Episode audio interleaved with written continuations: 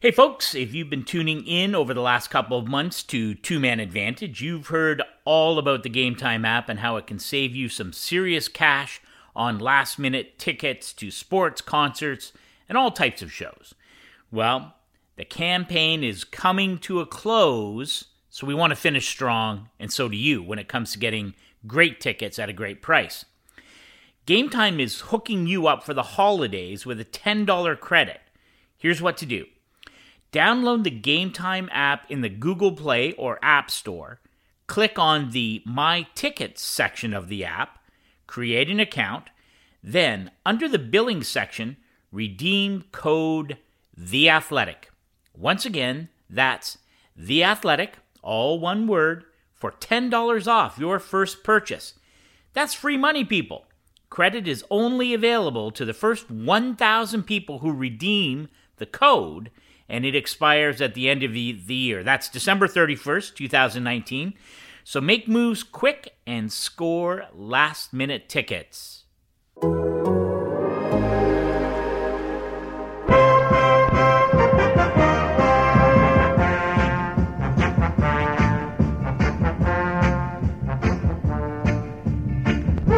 Hey everybody, Scott Burnside here. Edition of Two Man Advantage, the final one of 2019. Just frankly getting it under under the wire on New Year's Eve afternoon. Pierre LeBrun, you didn't, whenever I talk to you, you're either packing up or just got home. Are your suitcases sitting next to you? I know you were in Florida for Christmas. You were in Tampa, did some bolt stuff. Uh, did you take your coat off at least? yeah, walked in a few minutes ago, my friend. Back home in Toronto, I got the New Year's Eve Montreal Carolina tilt on uh, TSN tonight in studio. Perfect way to uh, say goodbye to 2019.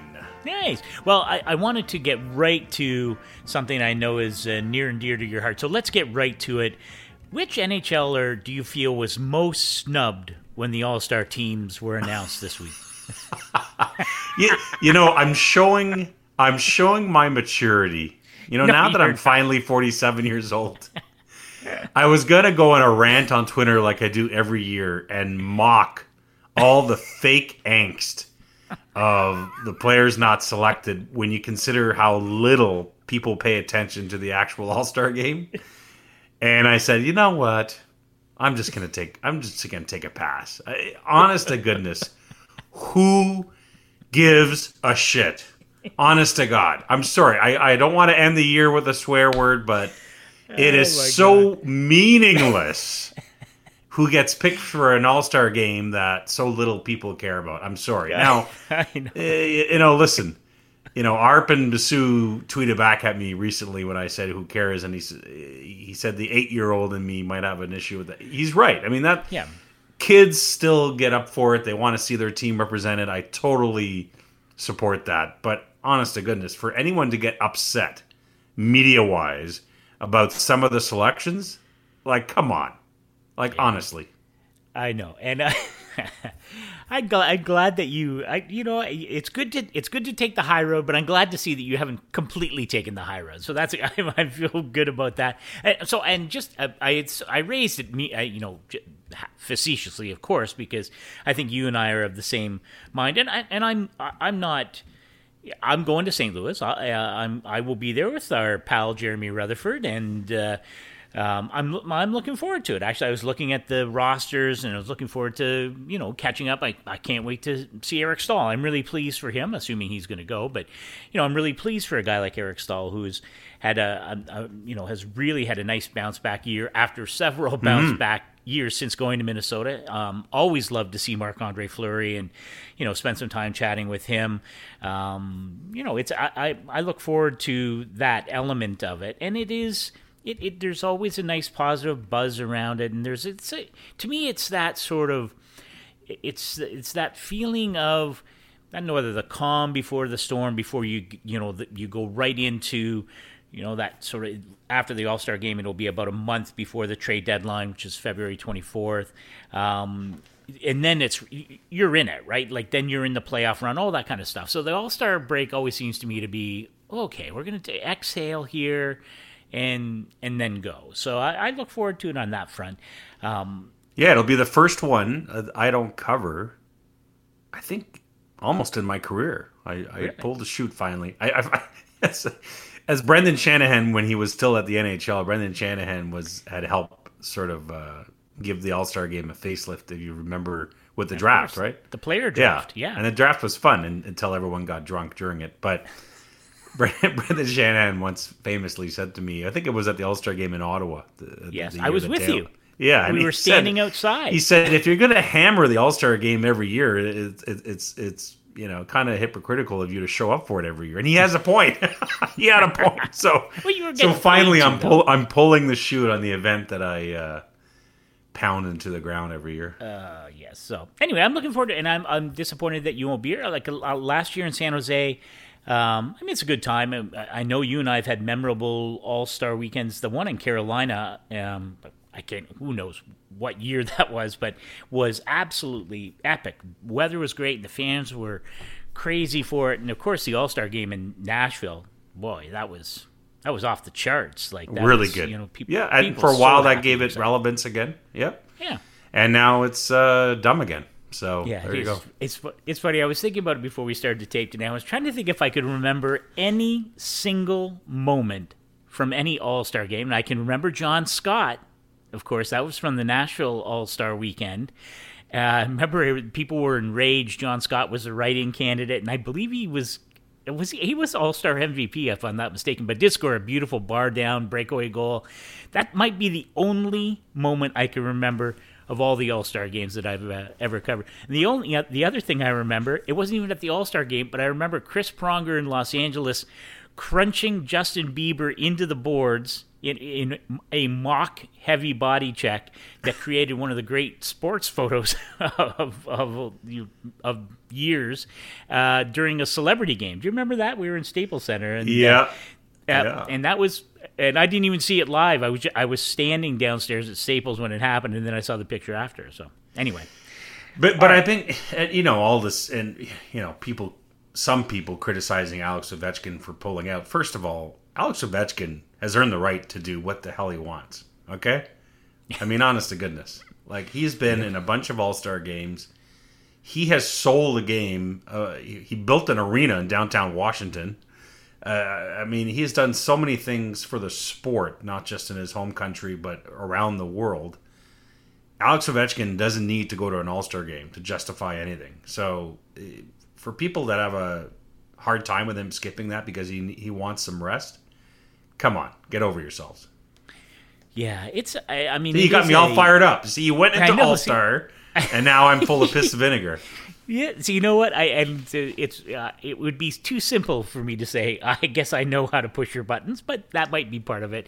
Uh, but I'm with you on that, and I do. You know, listen. I get it's a hard line for the NHL to to straddle. Like for me, the thing that annoys me, and you know, Alex Ovechkin gets it. He's not going to go. He's going to have to sit out a game.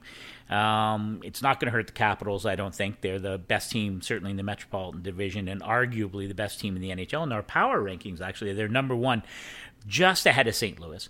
Uh, and and, now I'm going to go on a tangent, but can you imagine a St. Louis, Chicago, or St. Louis, Chicago, St. Louis, Washington Stanley Cup final? Talk about talk about the big boys coming to play and, and the style of play. I think that would be that would be epic. Yeah, our last two Stanley Cup champions, both uh, very physical teams en route to you know to winning their championships, and you know sort of asking the question: Is there more than one way to win a, a cup or not? Certainly, the Tampa Bay Lightning and the and the Toronto Maple Leafs are hoping to show everyone there's another way to win one if uh, yes. if they get in this year. By the way, if the Leafs and Lightning play in the first round, oh my gosh, what what would be the score every night of those games? Or do you think? Or do you think deep down it still ends up being a three-two game because it's the playoffs? I don't know. Uh, I don't know. I, I, I love the way they play both those teams. Well, no, I think it's fair to ask that question, and I, I, I think it it would be fascinating to see, and really you know, maybe Florida has something to say about it. Uh, but I mean, I think I look today. I think they're 28th in the league in goals allowed per game. So I see zero chance Florida can make it. Yeah, uh, Montreal would have to get going again yeah. with all their injuries. But uh, right, and, yeah, it's hard and, to count the Habs out. I mean, part of it is you know I do so many of their games on TSN. They are pesky. Like they, even in the two losses in the state of Florida, you know they just won't go away. They're like little cockroaches. So I, I wouldn't count them out either. Yeah, I, I would. I, I I don't I don't think they have the juice, and especially the, with, Tampa and Toronto coming, mm-hmm. I, I, just don't see that there's a, you know, unless Philadelphia falls off and and maybe there's a way to sneak into a second wild card spot. I still think it's going to be five teams from the Metro, three from the Atlantic, and that means that a good. Uh, you know, a good uh, on many levels Florida team uh, will not be in unless they can correct their defensive and goaltending woes. Uh, Buffalo, honestly, I just I see them as being virtually cooked already, and now Jeff Skinner out for at least three weeks, and I just I don't see how Buffalo can find its way back in. So it's going to be now do, you, now. do you agree? Do you do, are you subscribing to the five from the Metro as a kind of given, or do you do you think it evens itself out in the second half?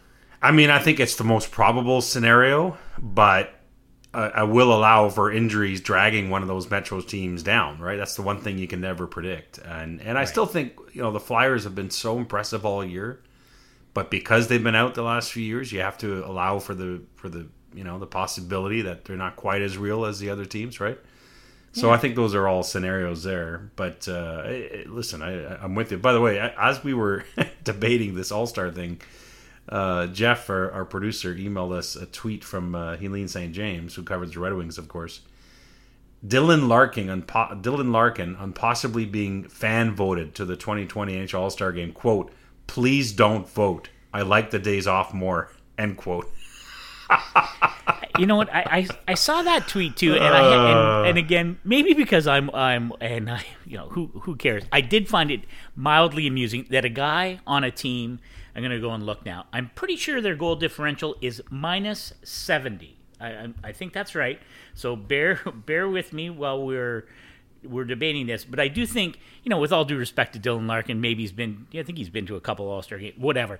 A, a, guy on a team that has a, yes, I was correct, minus 70 goal differential, I think you'd be happy to go anywhere where you were near real hockey players. So, I, you know, with all due respect to Dylan Larkin, uh, that's an excellent message for a team that is an absolute embarrassment. So, but but anyway. but well, they're not an embarrassment. Well, this is exactly.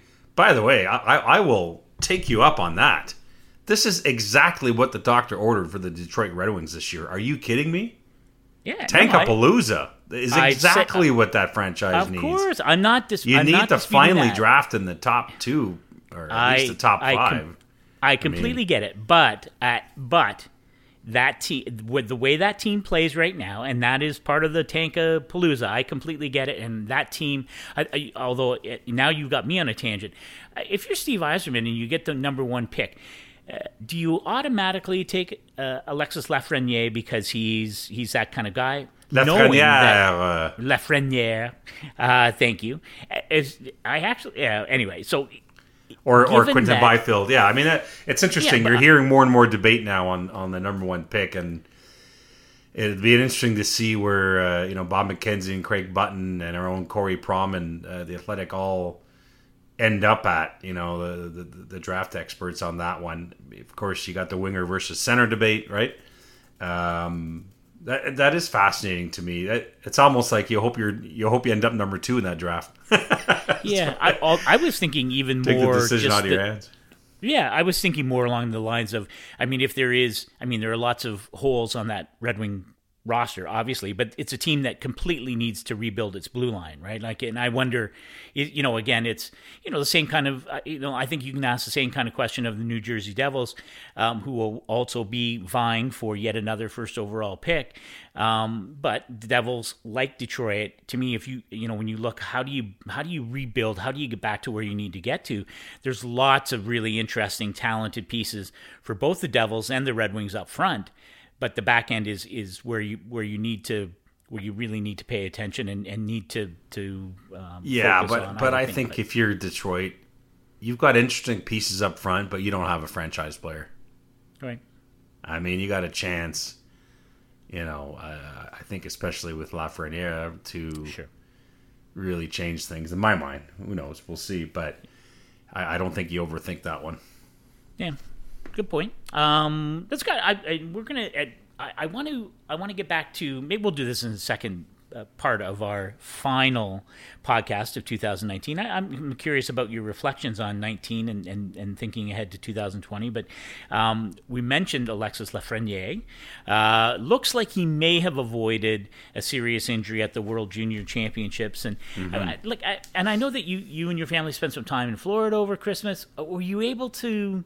Yeah, they had the games of, on uh, NHL Network, so it was nice to hear. Right, the, no, uh, Gordon right, Ray on the to, call, the TSN feed. It's awesome. Yeah, I know, I know. It's it's it's all great stuff. And the tournament, I, I I'm you know I'm not a huge World Junior guy. Like it, it's not part of my you know holiday routine, and uh, you know I follow it closely, but I'm not I'm not glued to the TV. Was it different being out of the country because in Canada it's a it's it is a it, it's a holiday tradition. Like it mm-hmm. really is amazing for for listeners who are you know who follow it on Twitter or whatever and don't live in Canada. It really is a different thing in Canada. I mean, you, is that overstating it? L- listen to me, American now telling no, it's it, it's a huge tradition for sure. I mean, people love it and and are glued to it. Um, I, I, what's fascinated me, you know, as a hockey journalist, not as a fan, is is I love how the game has found more parity at the international level, almost yeah. almost a parallel of what we have in the NHL. But so many countries with a shot at it now, and and and you know, the rebirth of the Czech program. You know, when I used to cover the men's world championship, the Czechs were the team to beat in the uh, late '90s, early 2000s. The Czech won a couple world titles while I was there. I'm talking about the NHL tournament in the spring. And and then they had a real downfall with their program, and now they seem to be on the uprise, which is great. In Germany, some terrific prospects at this tournament. Uh, Swiss aren't faring as well, but over the last several years, the Swiss hockey program has, has really risen. So I, I just love seeing, um, you know, the depth of international hockey has never been better. I really, it really is it's not about the same two or three countries every year, and that's the most appealing aspect for me. Do you, do you think that that has, and I couldn't agree more with you. Um, it, Swedes have a really strong team, and uh, as always in their case, yeah, right. But I, I mean, they went through a period too with their junior program, though, that there was a bit of a fallow period uh, for them too. But um, do you think that that lessens the pressure on Team Canada when they go to like the, this year's tournament in uh, in the Czech Republic? Do you think it lessens the pressure on them? I always feel I always feel a little bit sort of sad, and it, it reared its head, its head a little bit this year with the mini controversy over do you take your helmet off for the you know after the Canada Russia game, and mm-hmm. you know there's always stuff like that. Was it? Uh, yeah. Uh, you know, throwing a medal into the stands after you, you know, all the stuff that's happened, not just to Canadian players, but it is, there's so much focus especially in Canada. And there's so much pressure. Um, you know, there's a Canadian player, was it last year, who was uh, bullied on social media after you know missing an opportunity uh, during the tournament. Like it's mm-hmm. it, it, does sometimes get a bit out of whack, and I wonder if the parity, if maybe that helps to mitigate some of that, or is it always just going to be gold or nothing f- for Team Canada, and and they'll be judged accordingly. Yeah, it's uh, that's a tough question to answer, you know, because as much as I think there's too much pressure on these kids from a Canadian point of view, it's also the opportunity that these kids cherish growing up. They can't wait to have their shot at playing at the World Juniors. So it's sort of like you can't can you have one or the other? I don't know if you can, right? One feeds into the other, and um, for all the negative moments that we've seen, I think the positives have certainly outweighed them. Um, but I think part of the education that has to be out there, not just for Canadian hockey fans, but for American hockey fans and Russian hockey fans, if you're going to, you know, talk about some of the top countries, is, is just what we talked about. The fact that you can't expect your team to win every year. Um, yeah. You know, Finland won last year. The Finns per capita are, are doing the best job of any country in the world right now, producing players at an elite level, right? In terms of their population and what they're up to. Um, so I, I think as long as real hardcore hockey fans understand that it's not a rite of passage now that Canada should be in the gold medal game every year, then I think you you have a more reasonable expectation of what's there. And at the end of the day, they're always going to be contenders, but it doesn't mean that you know you can easily get knocked out in the quarters of the semis now. That's just the reality of the setup. Yeah. Um, all right, so don't go away. Come right back and we'll uh, do the finale, the final segment of our final podcast of 2019. Uh, and I got a couple things I want to ask. Uh, I want to circle back on the injury thing because we're. I want to talk about Pittsburgh. And anyway, don't go away. I know you won't. Take your coat off though. Make yourself comfortable. Talking about erectile dysfunction isn't easy. Usually people just brush it off or blame themselves, saying things like, I thought my fantasy football team would be better. Or, whatever happened to the Edmonton Oilers? But with Roman, it is easy to talk about it. With a real doctor who can prescribe real medication. It's simple, safe, and totally discreet. With Roman, you can get a free online evaluation and ongoing care for ED all from the comfort and privacy of your home. The doctor will work with you to find the best treatment plan. If medication is appropriate, Roman will ship it to you with free two day shipping. The whole process is straightforward, simple, and discreet. Getting started is simple. Just go to getroman.com slash advantage and complete an online visit. Erectile dysfunction used to be a tough tackle, but now there's Roman. Complete an online visit today to connect with a doctor and take care of it. Just go to getroman.com slash advantage to get a free online visit and free two-day shipping. That's getroman.com slash advantage for a free visit to get started.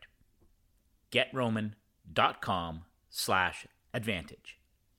All right, are you settled? You got your feet up? You feeling good now? I, I thought that you did very well in that first segment for a man who just got off a plane and was up very early today. I'm, I'm, I'm i was up at five a.m. and you know, you know what it is when you know you got to be up at five a.m. for a flight. You yeah, you don't that. sleep well. You kind of toss and turn and look at your look at your phone to see if you missed the alarm. And in particular, I really could not afford to miss this flight, given that I have to be in studio tonight for a game. So I was kind of pushing the envelope a bit, flying on the same day of uh, of the game. But yeah, I'm I'm gonna go for a little game day nap. That's what I'm gonna do this afternoon, oh. my friend. Oh, good for you. Um, all right, so uh, you were t- we were talking about uh, injuries and, and some other things in the uh, in and how they could impact the second half of the NHL season, which is fast upon us. And I thought it's an excellent point, especially given uh, the Pittsburgh Penguins, who, you know, I, I just don't, I don't know that there's been enough attention on how unbelievable the job Mike Sullivan is doing with that Penguins team. Amazing. As you and I are chatting here, coming off yeah. a big, another big win, but a win over Ottawa. They're plus 32 goal differential.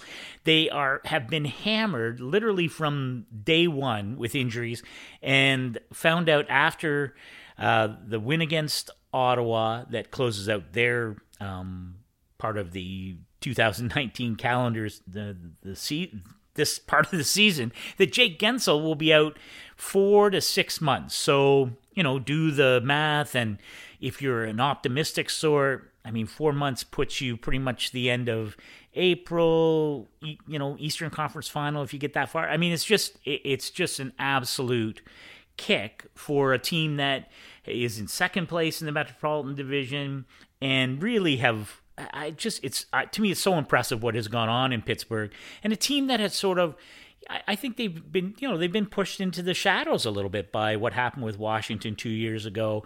Um, you know, certainly, uh, you know, St. Louis winning last year, and it, I, maybe you'd feel differently, but to me, it's Pittsburgh. Oh, it's like, oh yeah, Pittsburgh. You know, they get swept in the first round by the Islanders last year, and I think it's, I think the narrative has been, oh, it, the the window is closed for the Penguins, but they just they have been so impressive to me the way they played under Mike Sullivan in in the face of all of this adversity, and now they're hammered again with the with their with their top current sniper Jake Guentzel gone for the rest of the regular season.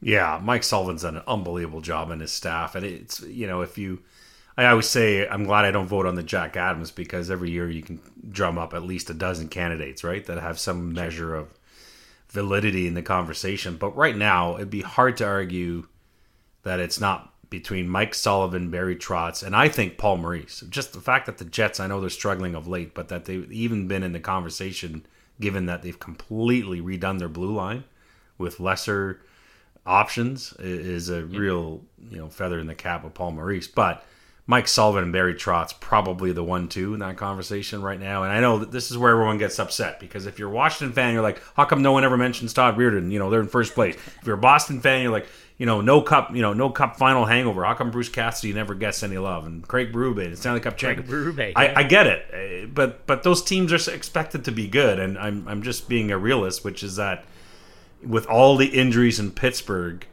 you know, if you would have told someone before the season that they would have lost Malkin for a long stretch, Sidney Crosby for a long stretch, Letang at times, Justin Schultz at times, yeah. yeah, and and now Jake Guentzel uh, having another phenomenal season out for the rest of the regular season.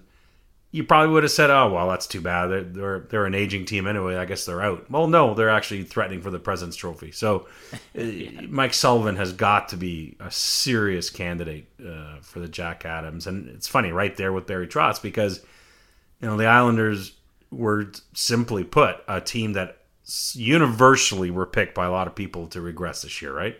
Nice little story last year, nice job, Barry, but now reality. Well, no, they're right there, you know. So those two coaches for me are are, are doing unbelievable jobs. Yeah, I would. Uh, I, you know, and Todd Reirden's interesting because uh, you know they, they they've done a lot. They've, they've sort of changed them. I think they've learned a lot after what happened to them last year, getting bounced in the first round by Carolina in a dramatic series. Uh, and the guy for me, um, you know, Carolina. I think Rod Brind'Amour. Uh, again, a little bit under the radar because you know they go to the Eastern Conference Final last year and, and the Caniacs and all that kind of stuff. But what a challenge for Rod Brind'Amour this year to you know not you know that's a lot of that's emotion right? I mean you ride that crest of you know everyone hates us and makes some fun of us and don cherry all that kind of stuff. But he has been able to again there was a team that i think a lot of people wondered well i don't know. Even rod Brind'Amour i talked to him in vancouver he's like I, you know, what do i do now? Right? I mean now he's a sophomore coach. He can't just do exactly what he did last year. He's got to find new ways. And I, uh, to me, that's been impressive to watch that team. Um, you know, it's going to end. That I just think the East is really. Washington is really good. Boston is really good. Um, but there's a lot of interesting sort of moving parts there. Carolina is one of them. You know, what happens with Toronto and Tampa is also going to um, it, it's going to be it's going to be fascinating in the second half. So, um, so and I want to so I want to segue from my discussion. Well, I should we should mention one thing before we go though, uh, since we mentioned the Penguins. It'll be interesting to me now, and I've not been given any in- indication any either way yet because the news is so fresh. So Sure. haven't had time to make calls. But knowing Jim Rutherford like we know him, Scott, and now that Jake Guentzel's six million dollar a year deal is is essentially off the books until the playoffs, when there are no books, right? I mean, there there is no salary cap come playoff time. What do you make of that when it comes to the potential, perhaps, for uh, a GM who loves nothing more than to make trades, as it is? Yes. Never mind now that he's got six million dollars to play with. I have to assume again. I haven't made any calls on this yet, but I got to think between now and February 24th, there's an opportunity here for Jim Rutherford to add a piece where maybe he didn't have that option before because the Penguins have been juggling the cap all year. But when you're not getting a player back till the playoffs, eh, that that creates flexibility, even though you hate missing the guy to begin with. Yeah, well, it's interesting because there now are a couple of GMs in that same boat, right? I mean, we know, you know, pending any kind of update as we move along with Vladimir Tarasenko in St. Louis, uh, but uh, another GM there with Doug Armstrong in St. Louis who isn't afraid to swing for the fences. You've got Jim Rutherford now, maybe you know, depending on how it shakes out with, you know, with Guentzel and now the potential to to make an ad there. Um, David Poile's another GM now. Nashville's problems, uh, shockingly, are on the defensive side and in goal, um, as opposed to, to to the offensive side of things. But it, there are some very nervy GMs who might be in a position to be making some waves between now and February 24th. And, uh, you know, we've already seen, of course, Taylor Hall going to Arizona, but it there are still some interesting potential pieces out there. So I'm with you. It, it certainly sets up an interesting dynamic, you know, for the next two months uh, leading up to the trade deadline. So. All right. I wanted to ask you about Boston because they're another team. Again, sort of, you know, you, don't forget about them. They're so good, right? They're they're ten points ahead of Toronto now, and uh, the Atlantic Division. But that's another team that continues every week. It seems like someone else is hurt. You know, Charlie McAvoy's on the shelf now, and, and I, I think he's started to skate again. But you know, he's been out. Torey Krug. Uh, you know, go up and down the lineup for the Bruins, and they continue to win. But I was curious of what you thought of them because there is so little like there's no one breathing down their neck right? The last couple years there's been a it's been you know they've been battling with toronto maybe for home ice advantage for the first round. There's been some dynamic there. Do you worry about boston in the same way that we have seen washington in the past have and Tampa last year, frankly, where maybe there's not incentive. You know, where's your urgency in the second half of the season when you when you know where you're to finish? You know, maybe you finish with the top seed in the East. Maybe you don't, but you're to win your division. Do you worry about them in, in that sense because they're they've built such a cushion as we approach the midpoint of the season, or do you think that's that's a non-story?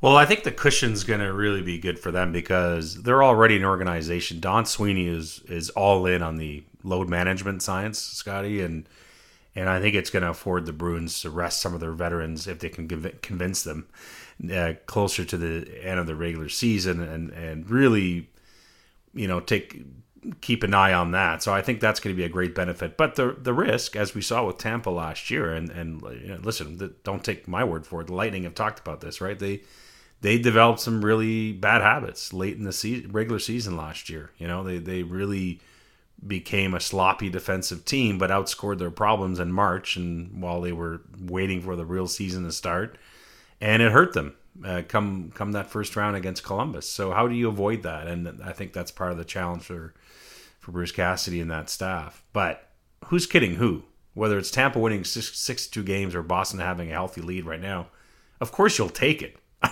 I don't care what the downside is. At the end of the day, when you can not have to worry about you know, playing for your playoff lives and you can make big picture decisions all about having your roster in the best possible shape for the playoffs. You're all in on that. It's it's just being smart about how you handle it. Yeah, no, I couldn't agree more. Um, all right, so we're just about the end of 2019. Um, what do you do? You have when you think back on the last year, 2019. What's what comes to mind for you from from this league? What uh, what comes you know what what kind of memories are you taking away from 2019 and i will and i'll go first because this will give you a time to to contemplate that. But, when i think of 2019 i will always think of the first round of the playoffs.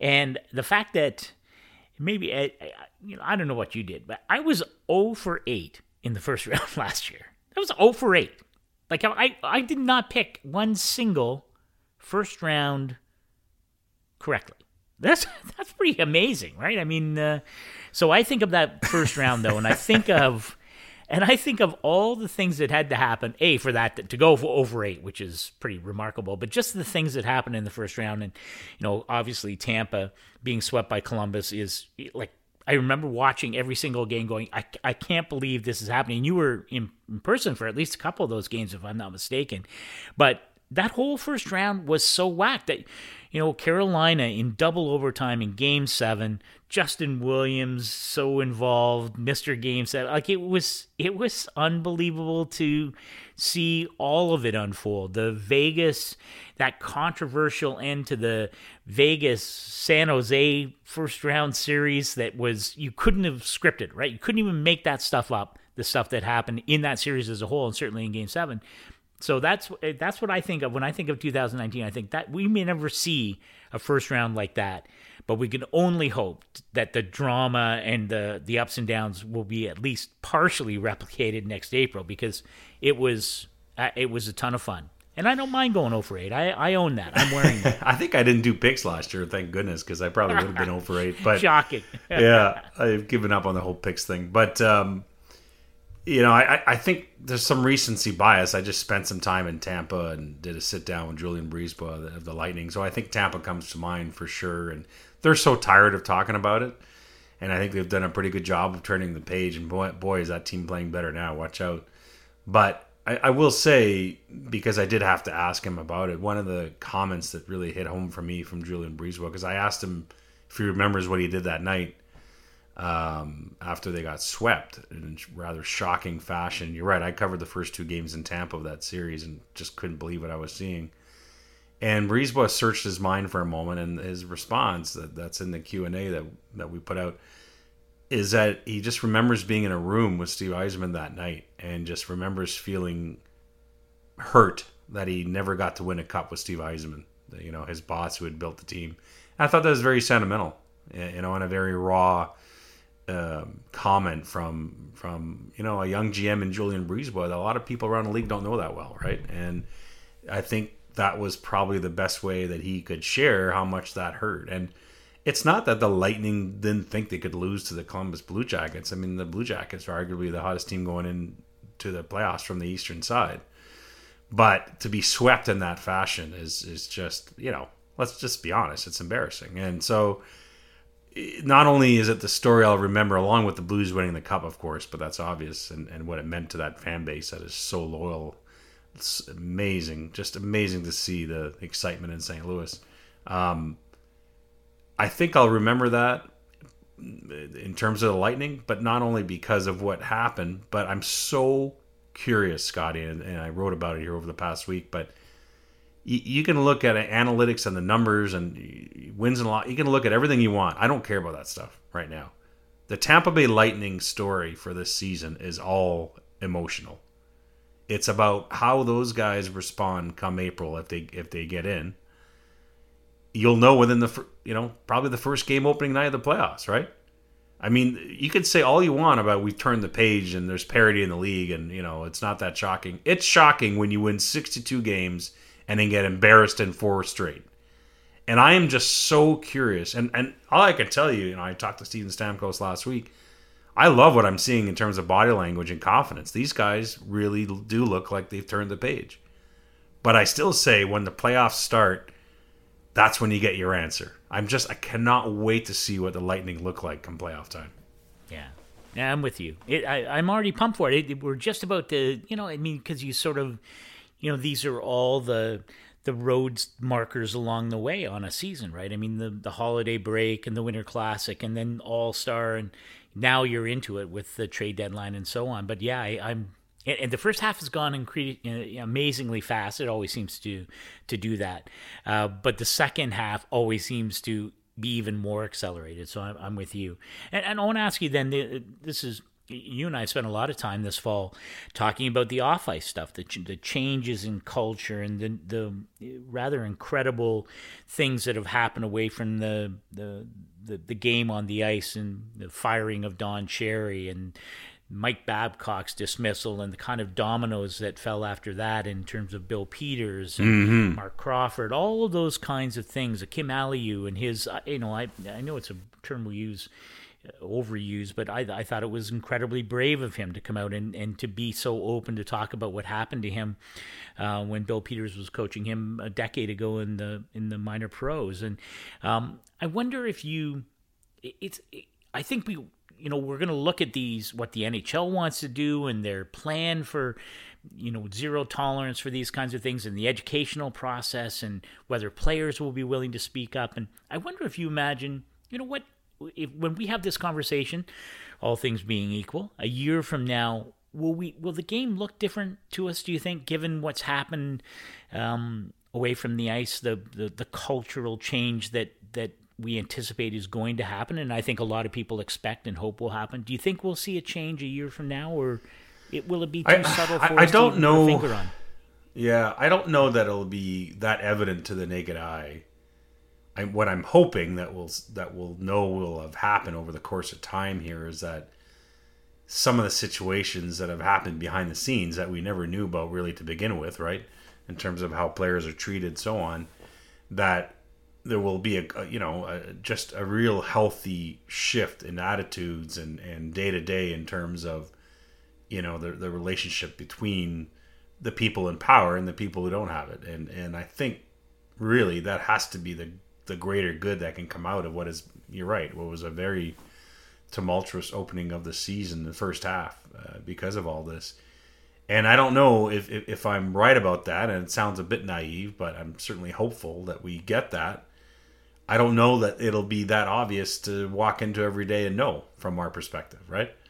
Other than you hope that you hear fewer and fewer stories, um, you know, from from people stepping forward because it's not happening as much. I mean, I guess that would be my way I would answer that. No, I think that's a. I think that's exactly right. I think, and I, you know, I think it's incumbent on all of us now to be really, you know, on this, you know, on the on the journalistic side to make, you know, to to, to be diligent about asking the right questions and and and hopefully making sure that the league is as transparent as they seem to indicate they want to be on on making these things happen. And you, you know, it's you get caught up in the day to day and the points and the races and all that kind of stuff. But it, I think it's important now for us to make sure that we're asking these kinds of questions. Well, what you know, how, do you how do you define success of what of this kind of plan? Are are people reaching out to you? And hopefully, the league will hold up their end of the bargain and and and and share those stories and be transparent about whether it's doing what they hoped it would do. So again, maybe that's me being naive, but we'll see. Um, I should have mentioned we were talking about the uh, the Penguins, what's going on there. I'm I am always a huge fan of Sean Gentille, Rob Rossi, and Josh Yohe, our guys in uh, Pittsburgh, and they have a, a podcast called Pen Ultimate. You know what? Like, I wonder how long it took all those people to come up with the names for our podcast. But I, and it just now occurred to me. I get it. Penultimate which is actually the second last, right? I mean, the penultimate game is the second last game. So I wonder if they look at that. you. But anyway, yeah. Look at me. I still don't know the blue. You know, Jeremy Rutherford and the ones they do in St. Louis. I still don't really get the the Blues their name. That's it's gonna. That's one of my goals. I'm not really a uh, a um, New Year's resolution guy, but I am going to try and figure out what all our podcast names actually mean. So. All right, you that's, you that's you get back to me when you do. yeah, because I know that you've been on it too. So, um, all right. I think that's it. That's what we're gonna we're gonna wrap this up. yeah, know, I've had enough of you. I'll be honest. That's about. yeah, well, and you got a you got a nap ahead of you. Um, I do know though. I want to give a little teaser here, Uh-oh. and I know all the details haven't been worked out. Actually, you and Craig got to work out a time that we can actually do this. But we're going to do a rare pod crossover uh, as part of our mid-season blitz, we're going to be taking a lot of a, a, a, long, deep look at where everyone's at in terms of the midpoint of the NHL season, and uh, so we're going to be doing that with uh, Craig Custance. So that's uh, that's exciting. That's like uh, that's like when the exciting. that's like when the different Law and Order shows crossed over on each other, or CSIs over the years, right? I mean, that's always intriguing honestly, I've been looking. I'm going to use this next week. You stole my thunder, but I was looking at some of the famous crossovers uh, from television history, and uh, the, the, yeah, the Law and Order ones. Uh, remember when Jack Bauer from 24 appeared on The Simpsons? Uh, Kiefer Sutherland was on The Simpsons. So I, I, I, don't know that that's considered a crossover, buddy. I think that's more I, think of an technically appearance. Technically, it is. Okay. Well, because it's like because you and I are sort of cartoon characters, and Craig is a real person. So I don't know. Maybe that's a secret. Yeah. Anyway, I, I, I wish you the happiest of New Year's, my friend, and it's always a pleasure to uh, catch up with you. And uh, we'll do it again next week. Right on, right on. It'll be 2020 when we reunite, my friend.